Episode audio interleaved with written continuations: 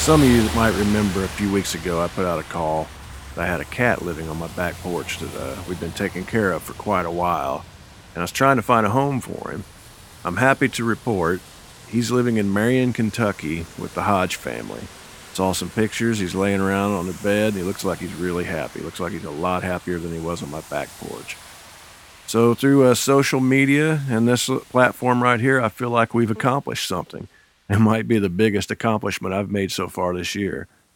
Maybe next week I'll try to sort out some of those Middle Eastern problems.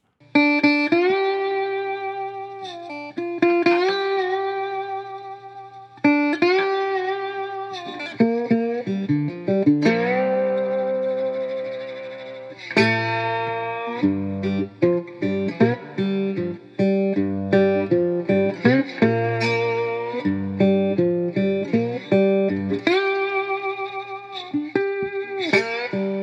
friends. This is Otis Gibbs, and you're listening to Thanks for Giving a Damn. I'm sitting here in my living room in East Nashville, and I have a dog and a cat sitting right next to me. This is a personal journal. This is a bit of an experiment. I like to say right up front that I haven't the slightest idea what I'm doing, but I decided to do it anyway. And this show was founded with the idea that there are only two people in art that matter there's the creative individual and the person experiencing it, and everything else is an artificial filter. This is a way for me to share things with you guys without any filters whatsoever. My guest this week is Wayne Kramer. Wayne is a guitarist, singer, songwriter, producer, and film and television composer.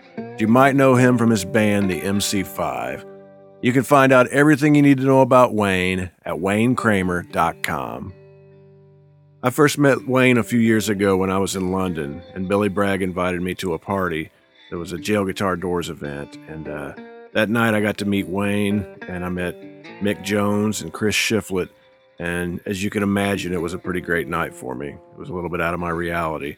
And since then, I've been able to help out on a few jail guitar door events in the U.S. for Wayne and uh, his wife Margaret. And they've been really nice to me. They've been really good to me. We even got to go into a prison in Austin a couple years ago and deliver some guitars and speak to inmates about rehabilitation. But I met up with Wayne when he was in Austin a couple weeks ago, and uh, we were doing a jail guitar door event there at Lucy's. But uh, we got together beforehand and had this conversation. Wayne shared so many great stories that I went ahead and separated this into two parts. So here's part one of my conversation with Wayne Kramer.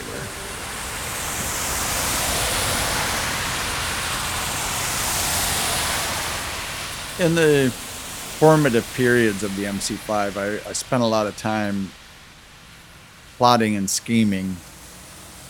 How do I do this? You know, how do I make a, a band that is going to be different than all other bands and and make people pay attention to me and and you know want to come and you know pay their hard-earned money to come and see me play and i i started to develop some ideas um, about um, how we would look you know, and how, how we would act on stage, what the performance would be. You know, I was exposed to James Brown and the Motown artists. And later, with the first wave of the British invasion, you know, the idea of putting on a performance uh, really became primary. You know, like how do you put on a show?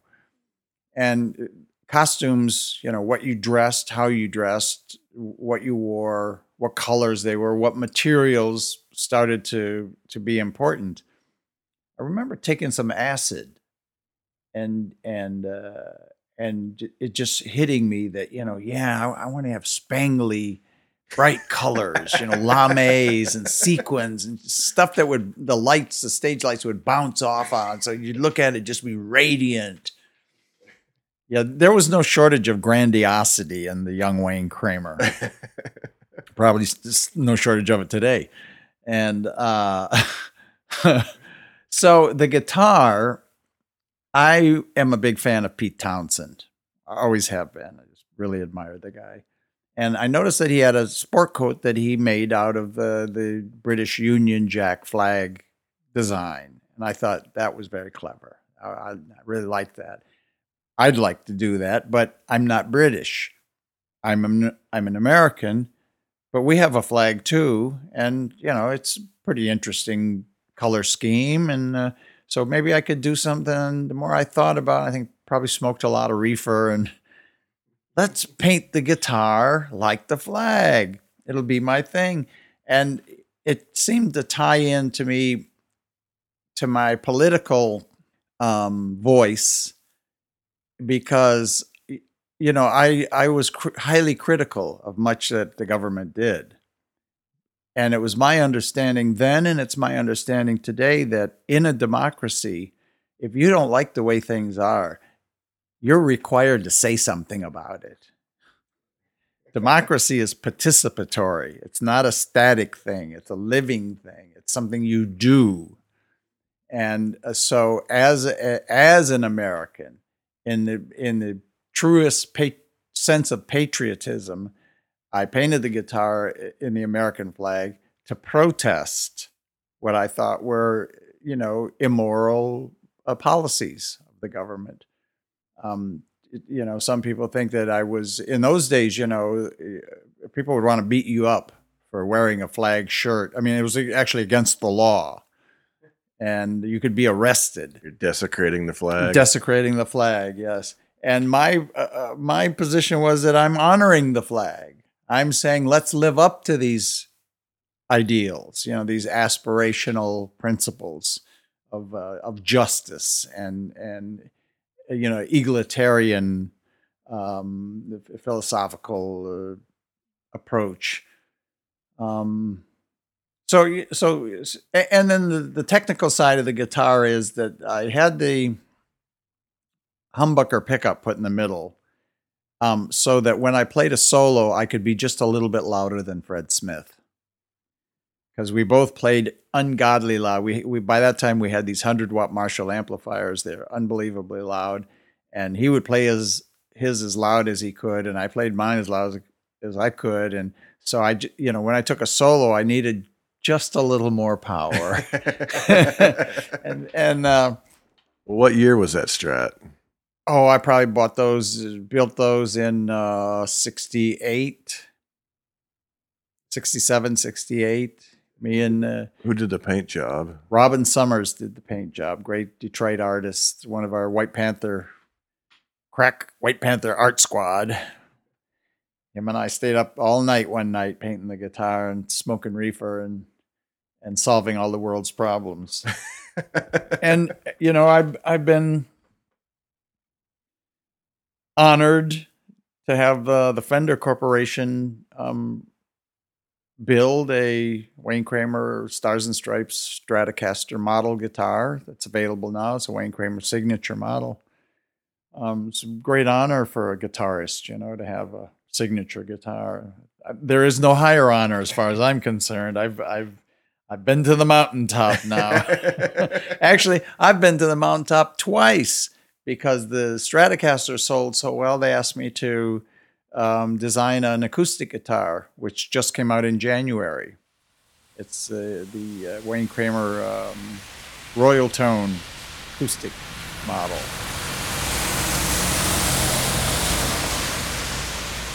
We, we had another drummer early on in the band, in the first version of the MC5, a man named Bob Gaspar, who's a terrific pocket driven drummer, really dead in there, played with a lot of drive but he quit the band because he didn't like the uh, the, uh, the the the experimenting that we were doing with free music.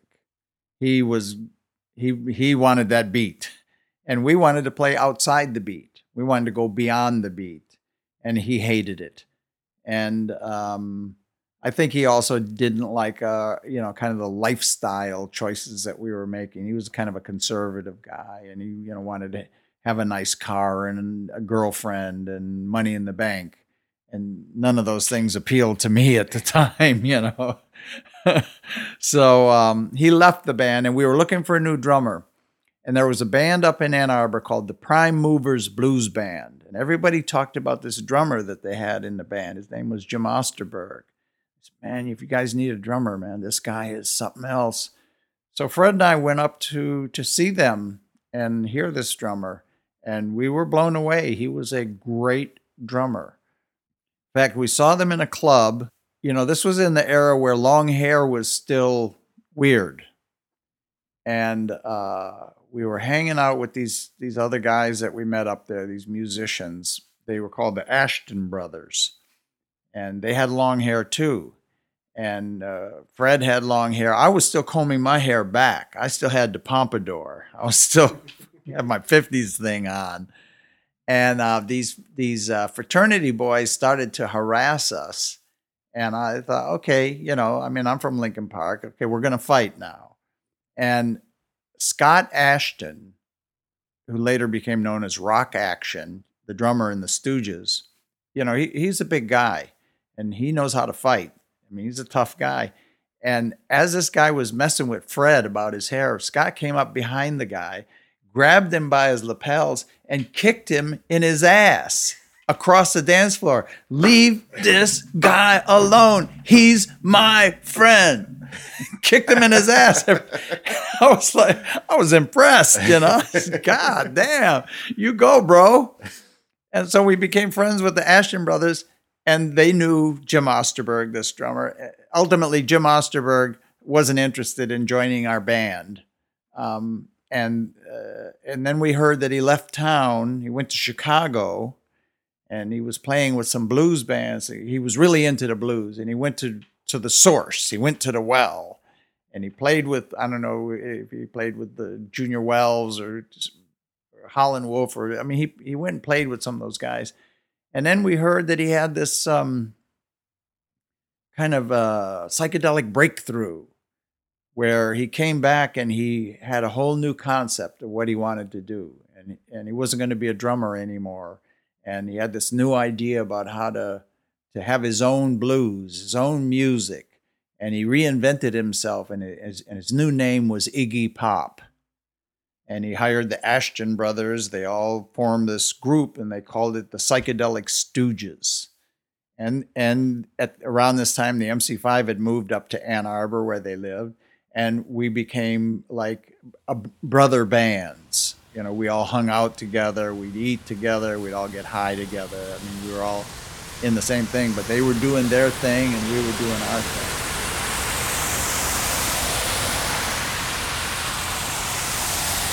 The MC5 didn't have a lot of experience in the recording studio before our first album. We had recorded a series of singles. Maybe I think we had three recording sessions. And in those days, you'd go in, you'd have three hours to record two sides, do your overdubs, put the vocals on, mix them, and get out. Because Edwin Starr is waiting in the lobby to bring his band in to cut some tracks, you know. Uh, real Detroit assembly line.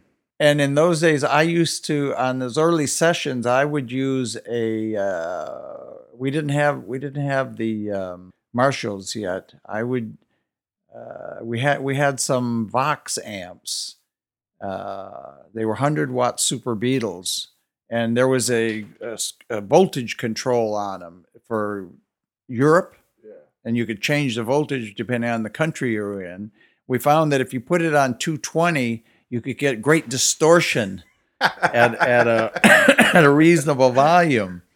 Um, I I used uh, on one of those sessions. I remember because I had the band gear at my house and I'd go down and experiment with it. And we had a little 30 watt PA amp. And I plugged the guitar into the PA amp and I could crank it up all the way and I had great distortion. So I'd use that. I used that on that one session uh, where the original "Looking at You" was really kind of extreme guitar tone. But you know, so uh, the first MC5 album was recorded live, and those were 100 watt Marshalls there later when we got to uh, our second album back in the usa we used mostly fender amps in the studio and i don't think we used any um, uh, the, the stompbox thing existed but it wasn't really uh, dominant yet uh, i don't think i used any um, uh, overdrive um, equipment on that one and then i don't think we did on um, the third MC5 album, High Time, either. I think those were all just we just would crank the amp till we got a little crunch out of it. And were those Fender amps uh, twins or Showmans or? I used a um, concert, four four ten concert for recording. I like the tone of that. I'm, I'm trying to remember. I think Fred used a twin. The Silverface. Yeah, they were silver face. I had a good one. We bought the Fender gear to use to rehearse with because the Marshalls were just like they're so loud, you know, like and we would rehearse a lot. I mean, we'd spend all day, you know, sometime for one period we'd spend all day every day in the rehearsal room, you know, just figuring out how to do what we wanted to do and try to write songs and it got to be too much. They were too loud. So we said, let's get some smaller amps just for rehearsing.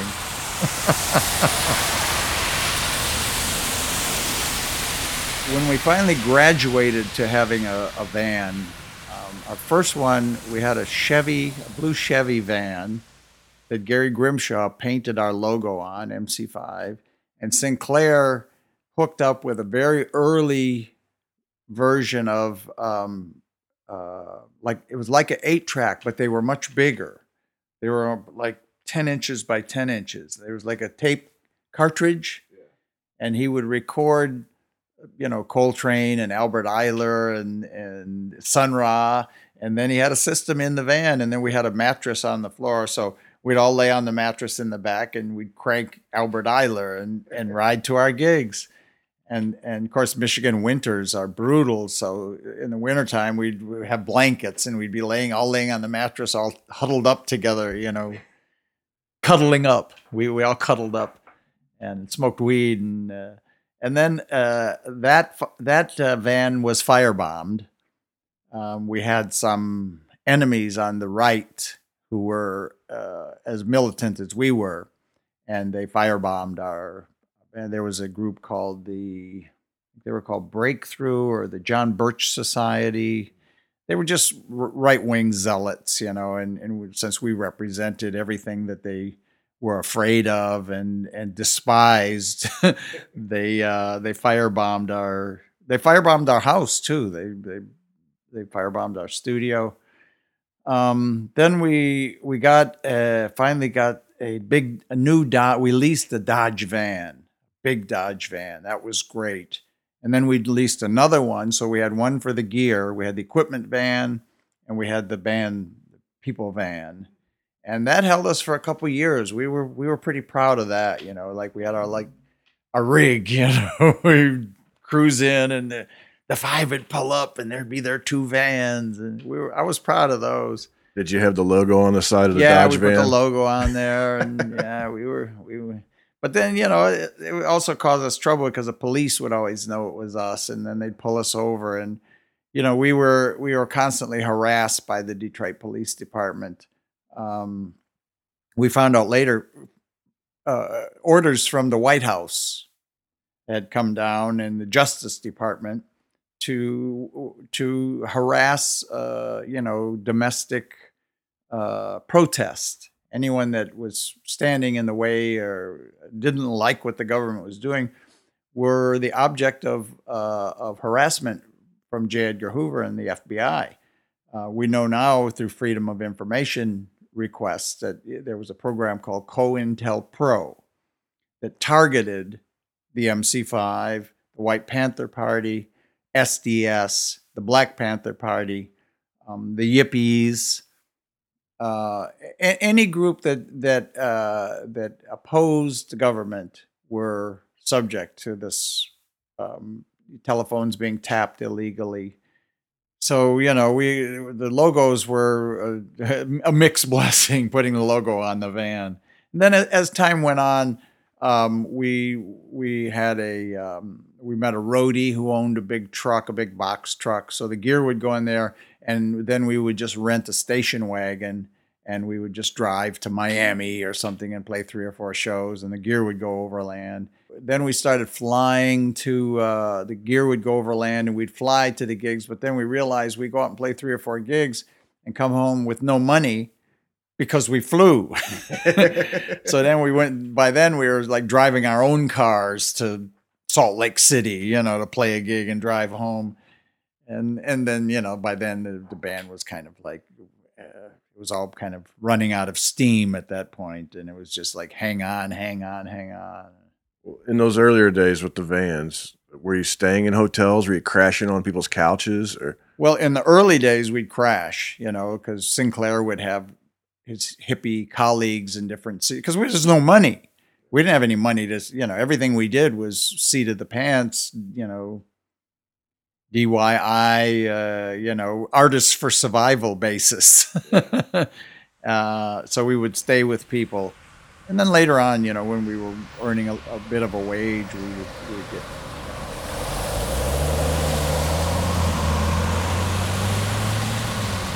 Well, it, it, you know, they were all different in their own way. We played a number of riots.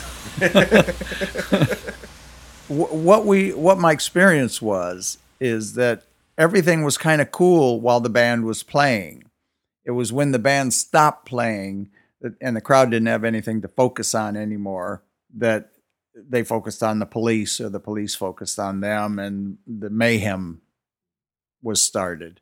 I mean, that was the case at the the Belle Isle Love-In riot, where in Detroit there was a great outdoor park in the middle of the Detroit River called Belle Isle, and uh, we were going to have a love-in, and uh, the Detroit police just went on a rampage after it was over, and uh, it, it, was it was really a um, a radicalizing experience for me to see policemen beating kids you know, I kind of grew up uh, with this idea that you know, you're. I mean, I'm white. You know, uh, Detroit was a flourishing city.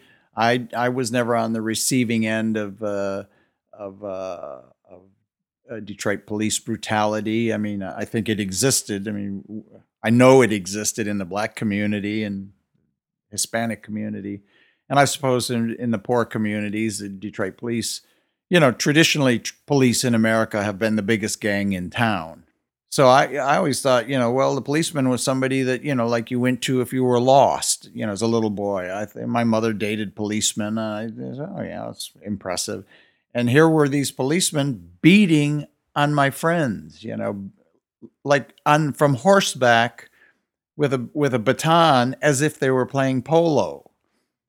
That radicalized me that polarized me. And then uh, we we played a couple other events that turned ugly with the same kind of police overreaction to you know hippies smoking pot and dancing to music and uh, when we finally we performed at the democratic convention in chicago uh, in 1968 uh, outdoors in the park and we knew that the Chicago police were going to go off. You know, everybody knew that this was going to turn into a rampage. It was a bizarre experience because festivals, outdoor rock gigs are usually fun. They're usually like a nice vibe, you know, and girls are running around in halter tops and people are smoking weed and the bands are grooving and it's, ah, it's, this is great. I love you too, brother.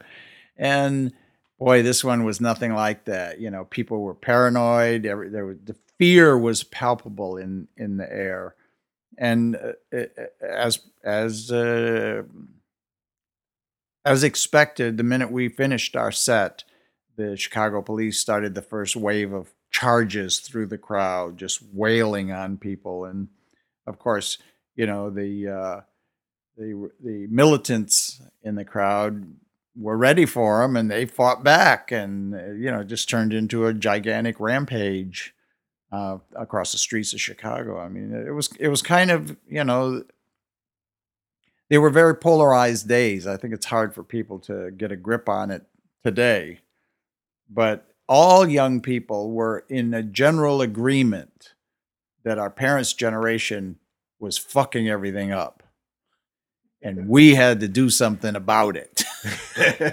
we had we had that certainty of youth, you know, that we knew a better way, and uh, and I think to a great extent we did. Certainly, we made some terrible mistakes along the way, but um, yeah, playing playing playing at the riot, yes, uh, we, something we specialized in. Having a riot, call the MC5. Hajmu 5 8000. When I first started playing in bands, nobody had even heard of a thing called a monitor. They just didn't exist. Like the club would have the PA system, or bands would have their own. The better bands started building their own PA systems because what was in clubs was inadequate. But, you know, bands played at a different dynamic level. The, the volume of, of, a, of a band on stage was different than it is today. You would work with the sound that you had of the acoustic instrument. You know, amplifiers were 15 watts, you know, a 30 watt amp was considered gigantic uh, so the drummer, you know, I mean, drums are meant to be played. That's why they're loud. You hit it, and you know, it it cuts through. Saxophones cut through. You know, the emergence of the electric guitar really was, you know, Charlie Christian, so that he could actually be a soloist in the big band because guitarists were always relegated to being rhythm players, and all you'd hear is this kind of little in the background, you know, one chord to the, you know, four chords to the bar.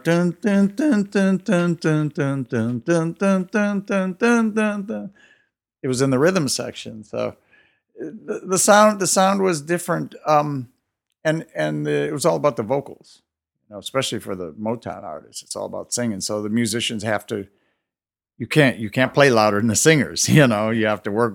Starts with the singers and you work back. Of course, all that changed with the coming of the MC5.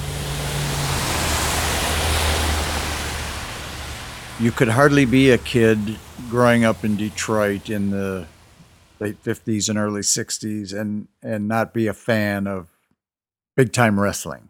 That's what we call it, big time wrestling, because it was so local and uh, I remember the, the, the, TV was black and white, and the sets and the events were so cheesy that it was like it was almost laughable. And I was a kid, you know, I was whatever seven, eight, nine years old, and but there were great character. Uh, I, I, the Detroit favorite, of course, was Dick the Bruiser who who was in fact a big thug, you know. and let me see, there was the Sheik, who uh, was rumored to be a, a dirty fighter. He would uh, take garlic in his in his drawers, in his trunks, and he would sneak the garlic out and rub it into his opponent's eyes. This was.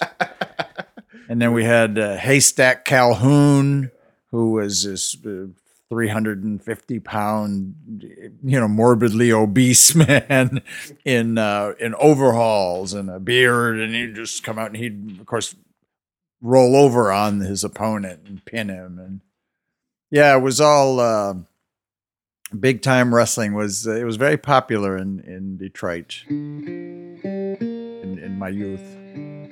Dick the Bruiser was also, I grew up in Indianapolis, and Dick the Bruiser was our hero and champion also. Oh, excellent. And he would feud with the original Sheik. And I remember the Sheik would throw fire in, in a Bruiser's face, and the whole crowd wanted to murder him at that point. Sure.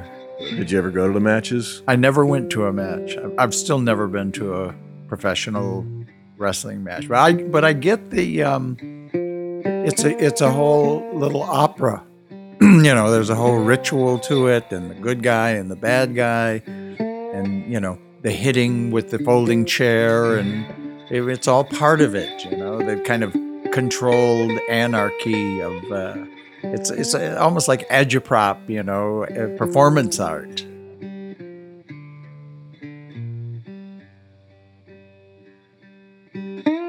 I'd like to thank everybody for listening in, and I'd like to thank Wayne for meeting up with me in Austin, Texas.